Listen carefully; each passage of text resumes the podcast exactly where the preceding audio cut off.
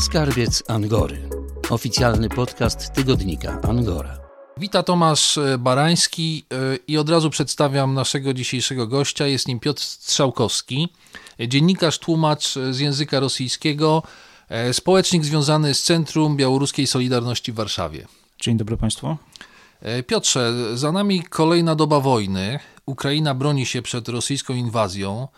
Jest wiele, wiele pytań dotyczących tego, co dzieje się za naszą wschodnią granicą, dosłownie kilkaset kilometrów od nas, od Warszawy, gdzie rozmawiamy. E, co dla Ciebie w tych dramatycznych wydarzeniach jest najbardziej wstrząsające? Pierwszą rzeczą, która się nasuwa się na myśl, to tragedia ludzi.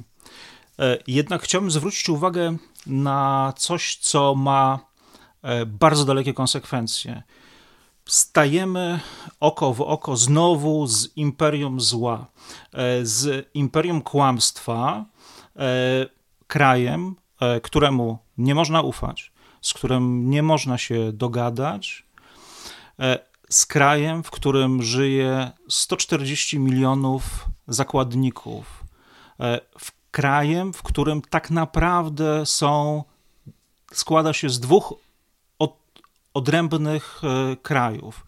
Jeden e, zamyka się w wnętrzu e, moskiewskiej obwodnicy, a drugi kraj to jest wszystko to, co się dzieje, dzieje poza.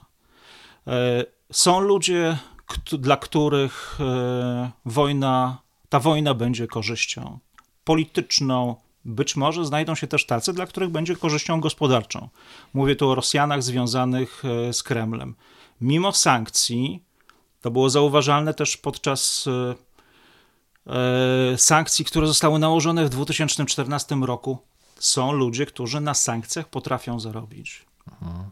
Mówię tutaj o Rosjanach, którzy przegrywają swoją przyszłość, przegrywają przyszłość swoich dzieci, których czeka w najbliższym czasie nędza, bieda, której jeszcze się nie spodziewają, e, dlatego że słuchając e, mediów rosyjskich, e, z tych mediów rosyjskich, rosyjskich o tym się nie dowiedzą. O no właśnie, tu to jest najważniejszy moment i punkt, właściwie geneza naszej rozmowy. Znasz rosyjski, Jesteś dziennikarzem, regularnie od lat e, śledzisz rosyjskie, białoruskie media. E, szukasz w tych mediach różnych kanałów informacji, gdzie można dowiedzieć się innymi o wojnie, która nas teraz e, najbardziej interesuje. Ukraina, Rosja, Putin, rosyjska polityka. Jako dziennikarz obecny innymi na Twitterze próbujesz rozjaśniać tę rzeczywistość, publikując różne przemyślenia, informacje. E, powiedz kilka słów, jak pracujesz, gdzie szukasz tych informacji? Całe zainteresowanie wzięło się z pasji, e, z przyjemności czytania e, książek w języku rosyjskim, które z konieczności, z wojennej konieczności zamieniło się w czytanie publicystyki, reportaży o tym, co się dzieje. W zasadzie od momentu wydarzeń e, w Kazachstanie e, nie przeczytałem ani jednej rosyjskiej książki, e, chociaż czytałem ich momentami nawet dwie w, dwie w tygodniu, dlatego że sytuacja, ciąg, ciąg sytuacji, bo to nie jest jedna, jedno wydarzenie, ale wydarzenie, które następuje jedno, jedno za drugim zaczynając od, e, od wydarzeń Kazachstanu, w, Kazachsta, w Kazachstanie e, w początku, na początku e, tego roku. To są wydarzenia, które wydarzenie goni, wydarzenie goni wydarzenie. Z konieczności literaturę zamieniłem na rosyjską publicystykę i no, te, te umiejętności swoje połączyłem z umiejętnościami dziennikarskimi jest mi łatwiej być może dotrzeć do źródeł. E, dlatego też, że mam przyja wielu przyjaciół w Rosji, z którymi cały czas spotykam się online, e, dyskutujemy, e, słyszę o ich problemach, przemyśleniach. Wiem, że ci ludzie są. To są, to są przyzwoici ludzie, bo inna, innych bym nie wybrał na swoich przyjaciół. I oni mówią otwarcie, że są przeciwko wojny, a też mówią o swoim, mówią o swoim strachu, mówią o swoich, o, o swoich obawach, mówią o swoim współczuciu wobec, wobec Ukraińców. Są w Rosji tacy ludzie. Tylko ich głos nie ma szansy się przebić przez rosyjską politykę i rosyjską propagandę. Pytanie narzuca się, skąd ci ludzie czerpią informacje, w jaki sposób wyłaniają sobie obraz wojny, która nas otacza. Jak, e, jaki obraz, jakie informacje przekazują oficjalne rosyjskie media? My się nad tym w Polsce często zastanawiamy. To są informacje, ty mówisz teraz o informacjach, które przekazuje e, oficjalna propaganda E, możesz omówić różne źródła. Skąd przeciętny e, Rosjanin, e, którego tutaj przywołujesz, czerpie wiedzę na temat tego, co się dzieje w Kijowie? Oni czerpią swoją wiedzę przede wszystkim z telewizji, którą nazywają nawet przeciwnicy tej telewizji zombie jaścik, czyli skrzynka zombie E, wzięło się to z tego, że w przekonaniu Ros Rosjan e, telewizja zamienia ludzi w zombie. Mówią o tym nawet ci, którzy e, wierzą programom telewizyjnym. Mówią to mrużąc oczy, patrząc na osoby, na przykład, które są bohaterami sąd ulicznych w Rosji, można mieć wrażenie, że oni no, zostali poddani takiemu procesowi zombifikacji. Mhm. Inne źródła informacji? E, z tym jest bardzo trudno. E, jest e, prasa i strony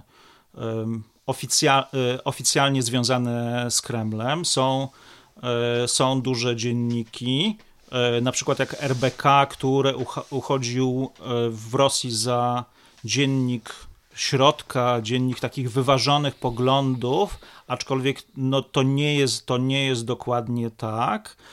E, ludzie patrzą na to. E, wyważony tam w wyważony sposób można poczytać e, o tym, co sądzi Kreml.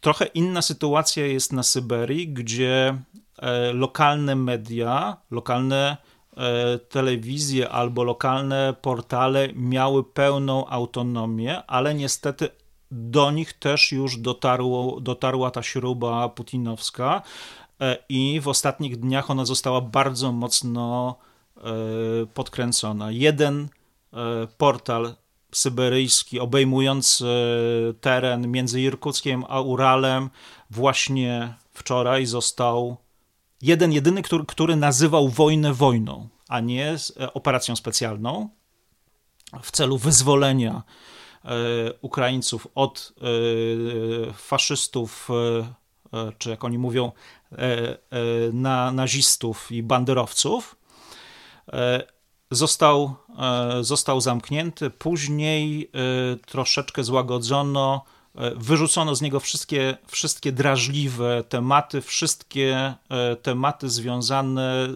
e, z opisywaniem wojny zostały, zostały wyczyszczone z niebezpiecznych dla władzy mhm. słów. A y, wieczorem informowałeś o, y, była taka informacja, że przestały funkcjonować strony internetowe Meduza, Radio Swoboda, Deutsche Welle, BBC, czyli, czyli wiadomo, no, media światowe, które y, do pewnego momentu można było odbierać w Rosji. E, coś się zmieniło, e, czy, czy, czy, czy nadal są to media niedostępne? E, są, to, to raczej idzie w, raczej posuwa się. Na przykład Facebook w tej chwili w Rosji jest zablokowany. Być może nie we wszystkich miejscach, bo te blokady działają punktowo i rozszerzają się. Mhm. Twitter jest dostępny, jeżeli chodzi o przekaz pisany, natomiast nie otwierają się załączniki. E, nie można e, popatrzeć, obejrzeć sobie zdjęć, nie można nie można obejrzeć e, filmików na Twitterze. Mówiłeś o tej e, rosyjskiej telewizji publicznej. E, tutaj też chciałbym, żebyś trochę, trochę więcej o niej, o niej opowiedział. Można znaleźć taki, taką informację, że rosyjski pod podpułkownik pojmany przez Ukraińców e, mówił, że dostawali informacje, że ludzi trzeba wyzwolić. E, w mediach społecznościowych pojawiło się takie nagranie rosyjskiego podpułkownika, który e, tłumaczył, że rosyjskie media właśnie przedstawiały, że w Ukrainie panuje faszystowski reżim.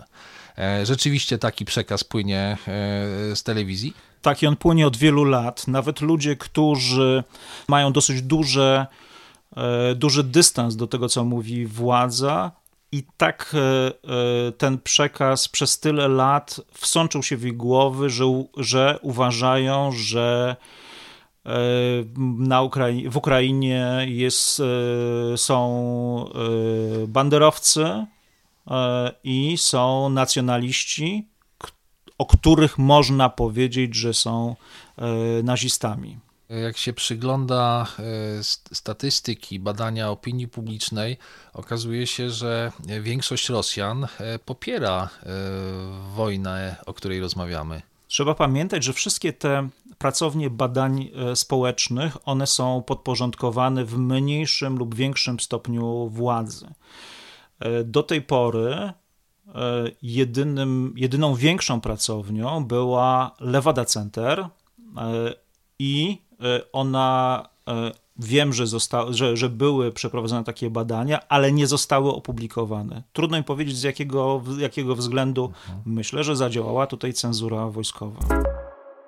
Gościem skarbca Angory jest Piotr Strzałkowski, dziennikarz, tłumacz. Rozmawiamy o znaczeniu e, informacji w czasie wojny, news, ale też fake news. Okazuje się, że informacją można e, sterować. Informacja może być e, dość ważnym orężem e, walki, może wpływać na morale żołnierza, może wpływać na decyzje, nastroje społeczne.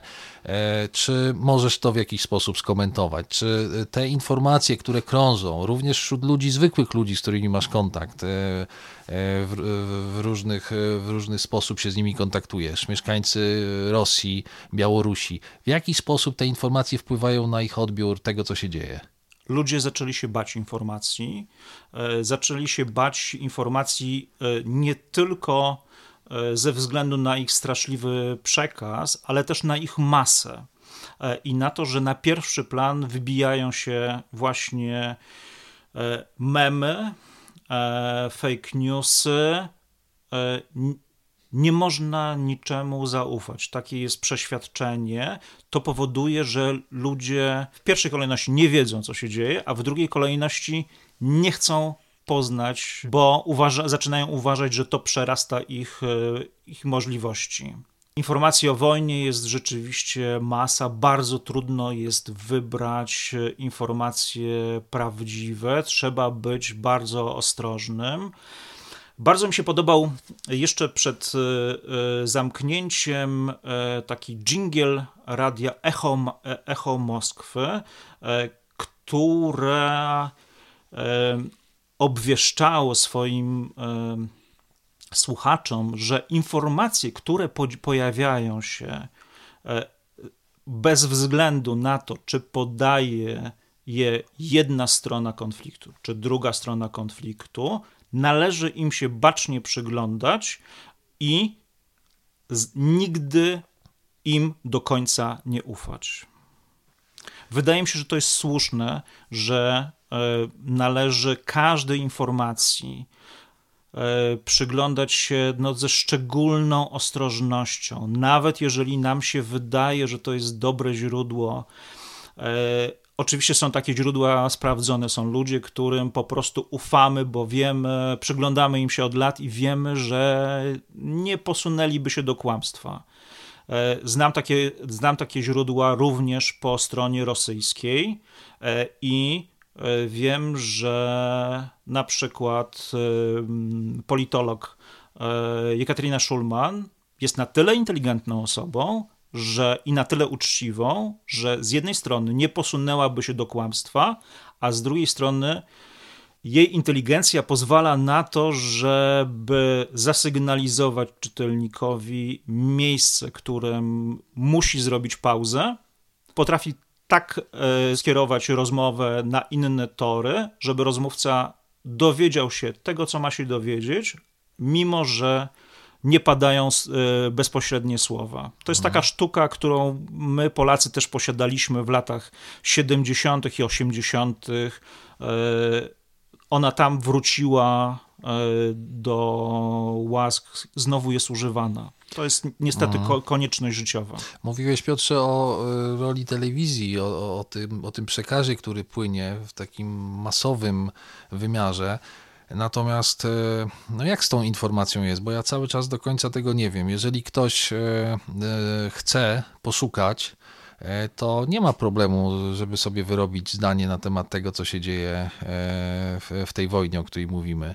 Czy, czy, czy są techniczne jakieś tutaj bariery? Są techniczne, ale one są techniczne bariery, ale one są do przejścia i to widać po tym, jacy, pojawia, jacy uczestnicy pojawiają się na meetingach. E, nie można praktycznie uzyskać informacji poza internetem i dlatego środowisko, które najbardziej czerpie informacje z internetu, czy przede wszystkim młodzi ludzie w dużych miastach, oni wychodzą na meetingi. Nie wychodzą na meetingi ludzie w małych miastach, bo oni tam tej informacji nie mają, albo mają informacje mhm. wyłącznie propagandowe. Tutaj widzę przed sobą Twojego tweeta, gdzie piszesz: Za fejki o przebiegu wojny w Rosji będzie groziło do 15 lat więzienia. E, taką poprawkę e, zaakceptowała już komisja. E, kiedyś by rozstrzeliwano, skomentował wiceprzewodniczący Dumy i tu od ciebie jest taki komentarz. Problem w tym, że rosyjskie władze uznają za fake każdą w miarę obiektywną informację. Co to znaczy? Te przepisy już weszły w życie. One pojawiły się w Dumie wczoraj i w trybie nadzwyczajnym przeszły przez cały proces legislacyjny w ciągu jednej doby. E, już dzisiaj e, zostały zaakceptowane. 15 lat e, za, za nazwanie wojny wojną, a nie operacją specjalną. To jest, czy w zasadzie, tak jak kiedyś za głupi żart, za namalowanie e, przez dziecko rysunku z napisem nie dwaj nie. Za to wszystko może grozić kara do 15 lat więzienia. Znowu trzeba uważać na każde słowo. Nie no, wstrząsające jest to, co mówisz. E, bardzo mnie zainteresował ten fragment, kiedy mówiłeś o zwykłych Rosjanach, o zwykłych ludziach. Jesteś dziennikarzem, wiesz, że wielkie znaczenie ma detal w historii, ale no, niesamowitą historię można opowiedzieć właśnie y, podając przykłady konkretnych ludzi. Śledząc Twoje y, różne wpisy, Twoją aktywność w internecie, no można poznać y, różne ciekawe postaci, ludzi, ludzi z, tamtej, z, tamty, z tamtych krajów. Opowiedz trochę o ludziach. No mam na przykład tutaj na myśli Maria Eismont, dziennikarka, korespondentka wojenna. Rzuciła dziennikarstwo, poszła na studia prawnicze, została zatrzymana na pikie Takich ludzi jest, e, są, są tysiące w Rosji. To jest rzeczywiście, Maria Eisman jest tu e, świetnym, świetnym przykładem z jednej strony takiej bardzo heroicznej postawy, ale z drugiej e, czegoś takiego, co nam się kojarzy z, z rosyjską duszą. Ona była bardzo dobrą dziennikarką, odważną, jeździła, była na wojnie w Somalii, jeździła na, afrykańskie, mhm. na, na afrykańskie wojny zajęła się dwójką e, czarnoskórych dzieci, które przywiozła ze sobą do Rosji, adoptowała. E, jedno z tych dzieci, z tego co wiem, e, jest niepełnosprawne. Później jeszcze adoptowała jedno dziecko w Rosji. Zajmując się, zajmując się tą dużą rodziną, jednocześnie bardzo aktywnie pracowała jako dziennikarka. W pewnym momencie pracę rzuciła, by e, skończyć studia prawnicze, zdobyć zawód adwokata, zacząć zajmować się obroną praw e, człowieka. Między innymi była obrońcą e, memoriału i broniła wielu osób e, zatrzymanych w pikietach. Nie w tych pikietach, które się odbywają w tej chwili. Mam na myśli pikiety, które były w zeszłym roku, mhm. po tym jak przyleciał i natychmiast po przylocie do Rosji został zatrzymany Aleksiej Nawalny. Inni ludzie, e, kręgi akademickie, zwyczajni Rosjanie. To czasami są naprawdę zwyczajni Rosjanie, osoby, które stane, stanęły przy pikiecie. E, zainteresowa zainteresowały tym, co się dzieje i stanęły przy osobach pikietujących, zostali, mhm. które zostały, e, osoby, które zostały zatrzymane razem z nimi.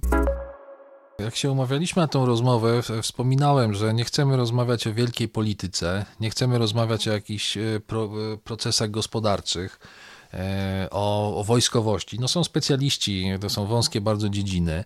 Natomiast mnie bardzo zaciekawiło to, że ty jesteś takim, e, można powiedzieć, człowiekiem z nasłuchu. Taki biały wywiad robisz, śledzisz te wszystkie media e, i e, odrzucasz rzeczy mniej ważne na bok, a te ważne rzeczy w jakiś sposób e, przetrawiasz i, i puszczasz, e, puszczasz dalej w obieg. Jest tu jakaś, jakaś trudność. Mówiłeś o tym, e, że tych informacji jest bardzo dużo. Skąd wiesz, co jest ważne, a E, co jest może mało wiarygodne i nie zasługuje na, e, na puszczenie tego dalej. Może okazać się jakimś fake newsem, możesz kogoś wprowadzić w błąd. Mnie przede wszystkim interesuje to, co się dzieje z ludźmi. E, dzieje się z ludźmi z, po obu stronach barykady i w miejscach, które są oddalone, oddalone od frontu. Staram się nie przekazywać informacji dotyczących polityki, jeżeli ona nie wpływa na losy, na, na losy e, zwykłych ludzi. E, również to dotyczy informacji ekonomicznych. Ja potrafię sankcje, tak mi się wydaje, informacje o tym, jakie będą sankcje, przełożyć na to, ilu, ile pieniędzy zostanie w kieszeni rosyjskiego emeryta w miastach na Uralu czy na, czy na Dalekim Wschodzie. E, tam już w tej chwili e, jest e, bardzo źle. Są takie, są takie okręgi jak Tuwa czy Buriacja, gdzie już wiele miesięcy temu zastanawiano się, czy nie wprowadzić systemu kartkowego. I przeważył głos taki, że nie można tego zrobić, ale nie ze względów ekonomicznych, ale ze względów psychologicznych, dlatego że wprowadzenie systemu kartkowego kojarzy się z wojną. No i proszę bardzo, mamy wojnę. No jak mówisz o emerytach, wcześniej rozmawialiśmy o, jakichś takich niemrawych demonstracjach. E, widzisz możliwość, e, żeby to wszystko przybrało taką, taki masowy charakter, jakiegoś takiego e, oddolnego buntu zwykłych ludzi, o których mówisz w Rosji? Na to pytanie bardzo trudno odpowiedzieć, ale znając historię Rosji, a szczególnie znając historię tego, jakie były, w jaki, w jaki sposób potoczyły się wypadki, które doprowadziły do rewolucji lutowej, e, czyli do abdykacji e, cara Mikołaja II, czasami decydują bardzo małe wydarzenia, które nabierają siły, tak jak e, kula śnieżna nabiera, zabiera ze sobą mas, masę śniegu e, i czasami decyduje przypadek o tym, że coś się wydarzy takiego, czego my w tej chwili nie, nie jesteśmy w stanie przewidzieć. Mhm.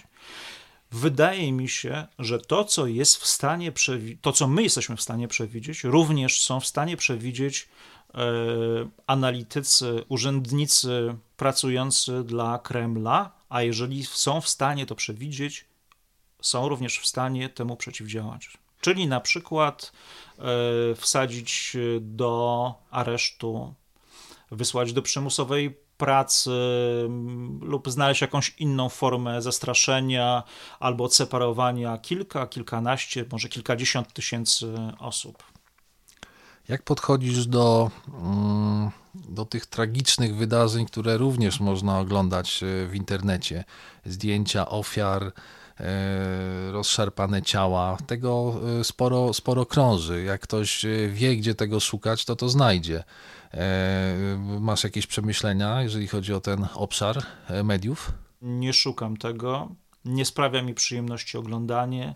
Wolałbym tego nie widzieć.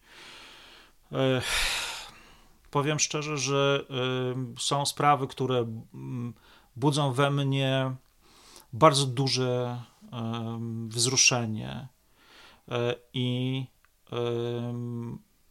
zwłoki ludzi. Nie jestem, nie jestem w stanie, bardzo, bardzo trudno to wyrazić. Czuję się wielką gorycz, że zmienił się świat i być może ten świat e, e, zmienił się już nieodwracalnie. To, że są setki trupów, może nawet już tysiące, tysiące trupów, nie budzi takiego wzruszenia jak e, sierociniec, który został e, w jednym z miast ukraińskich, który musiał być ewakuowany i znalazł się w piwnicy. I dzieci pierwsze dni swojej, swojego życia przeżywa, przeżywają w piwnicy. Dzieci, które hmm. i tak przed wojną już były sierotami.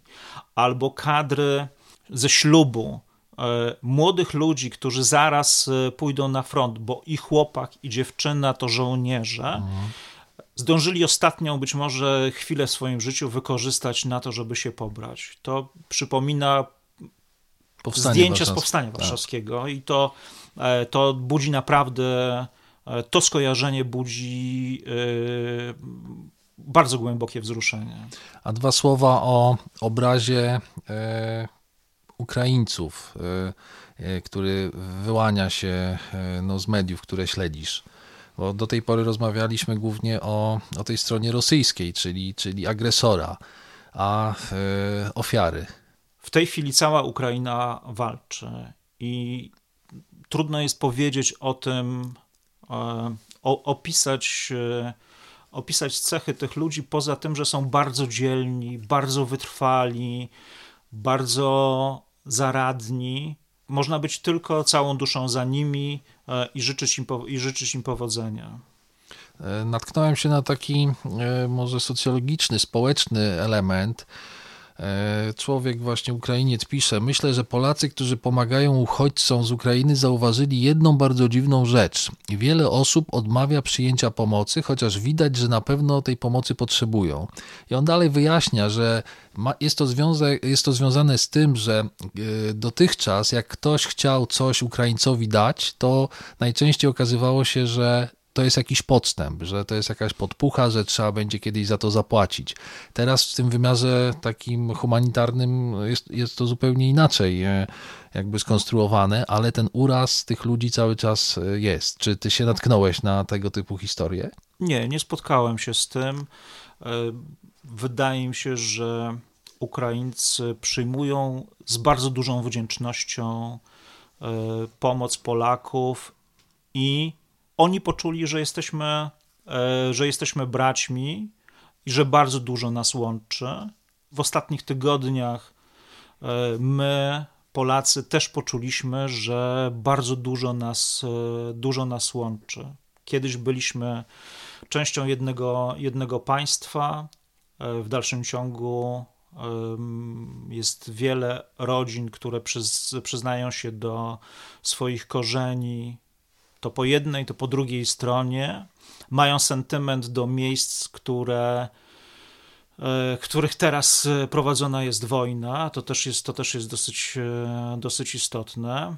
Ja jestem bardzo podbudowany i nie tylko tym, że gotowością do pomocy, którą e, chcą e, Polacy ofiarować e, Ukraińcom, ale jednocześnie tym, w jak dobry sposób ta pomoc została zorganizowana. Wszyscy chcą pomóc. Ja nie pamiętam takiej jedności i takiej solidarności między Polakami od momentu 89 roku, 81 roku czy 82 roku, to troszeczkę tak, jak my byśmy sami wrócili do, swa, do swojej własnej tożsamości i w pewnym sensie ocknęli się w taki, do, w taki dobry sposób. Kończąc powoli naszą rozmowę, no jeszcze muszę Cię zapytać o Putina, bo to jest taka postać, która przewija się w tej całej narracji w polskich mediach i w mediach światowych. Od niego można powiedzieć wszystko zależy. E, masz coś do powiedzenia, biorąc pod uwagę te filtry, przez które oglądasz y, tego, tego człowieka y, w tych mediach, które, które na co dzień przeglądasz? Zdecydowanie e, Putin e, wszedł do kręgu postaci takich e, jak Lord Vader. Jest to, jest to w, tej, w tej chwili jest to symbol, symbol zła. Trudno mi go, łatwiej mi go jest porównywać z Lordem Vaderem, dlatego, dlatego że to mimo wszystko cały czas jest jeszcze wizerunek E, wizerunek medialny, który przekłada się, przekłada się na to, że e, ginie e, mnóstwo osób, burzone są domy, burzone są wielkie połaci miast. Ta wojna jeszcze, moim zdaniem, jeszcze trwa zbyt krótko, żeby go porównywać do, do Hitlera, na przykład. Może do, może do Saddama Husajna. Putin znajduje się w sytuacji bez wyjścia. E, może się albo poddać, albo eskalować. Jestem przekonany, że wybierze tę drugą drogę, e, która go w konsekwencji zaprowadzi do e, poziomu takiego, że rzeczywiście stanie się drugim Stalinem, może drugim, może drugim Hitlerem. Chciałbym jeszcze powiedzieć o tym, że w pewnym sensie jest to osoba, która nas wprowadziła w błąd. E, mimo wszystko chcieliśmy w nim widzieć nie partnera, bo wiedzieliśmy, że partnerem być nie może. Natomiast e, osobę, która może istnieć jako prezydent, władca, władca Rosji, i będąc taką, taką, os taką osobą, nie zagraża światu. Teraz mamy pewność, że Putin po prostu zagraża Europie, Europie i światu. Piotrze, wiele tematów e, to są tematy, których nie udało nam się poruszyć. E, ja obiecuję, że będziemy do tej rozmowy jeszcze wracać. Natomiast na, na koniec mam takie pytanie. Kilka lat temu nie znałeś zupełnie rosyjskiego. Nie żałujesz, że nauczyłeś się tego języka w kontekście tych wszystkich wydarzeń, które, które się teraz dzieją. Może, może czasami ta niewiedza, nieświadomość e, powoduje, że żyje nam się łatwiej. Nauka języka rosyjskiego wyglądała dosyć e, zabawnie, bo ja w szkole e, zupełnie odmawiałem uczenia się języka rosyjskiego, dlatego że język rosyjski kojarzył mi się, dla mnie był językiem przemocy. Jako dziecko widziałem jeżdżące E, po ulicach Warszawy czołgi. Nie chciałem się uczyć rosyjskiego. E, podczas matury nauczyciele wiedzieli, że mam trzy wyuczone na pamięć czytanki. Obiecałem, że nigdy więcej nie będę mówił po rosyjsku. E, I przez wiele lat dotrzymywałem słowa. Nie wiem, czy rosyjski jest pięknym językiem, czy jest brzydkim. Jest, to jest język bardzo towarzyski. E, to jest język, e, w którym e, łatwo zaprzyjaźnić się z ludźmi. Ma jednak drugą, drugą warstwę, i ta, w tej warstwie jest bardzo dużo zakodowanej przemocy, i trzeba wyważyć między jedną strefą tego języka i drugą strefą tego języka. Niestety w tym momencie ta strefa przemocy ona bierze górę. E, nigdy nie żałowałem, że nauczyłem się języka rosyjskiego. Poznałem w, w Rosji wielu wspaniałych, mądrych, odważnych ludzi i czekam, aż głos tych ludzi stanie się na, sile, na, na tyle silny, e, że zbierze taką siłę, e, że Rosja naprawdę się zmieni. Dziękuję za rozmowę. Gościem Skarbca Angory był Piotr Strzałkowski, dziennikarz, tłumacz do usłyszenia. Dziękuję bardzo. Angora. Przegląd prasy krajowej i światowej każdy poniedziałek w kioskach na terenie całej Polski. Ale papierowe wydanie do kupienia także w Chicago, Toronto, Nowym Jorku, Dortmundzie i Wilnie. Angora. Wszystkie gazety w jednej. Zapraszamy do kiosków i do kupowania online. www.angora.com.pl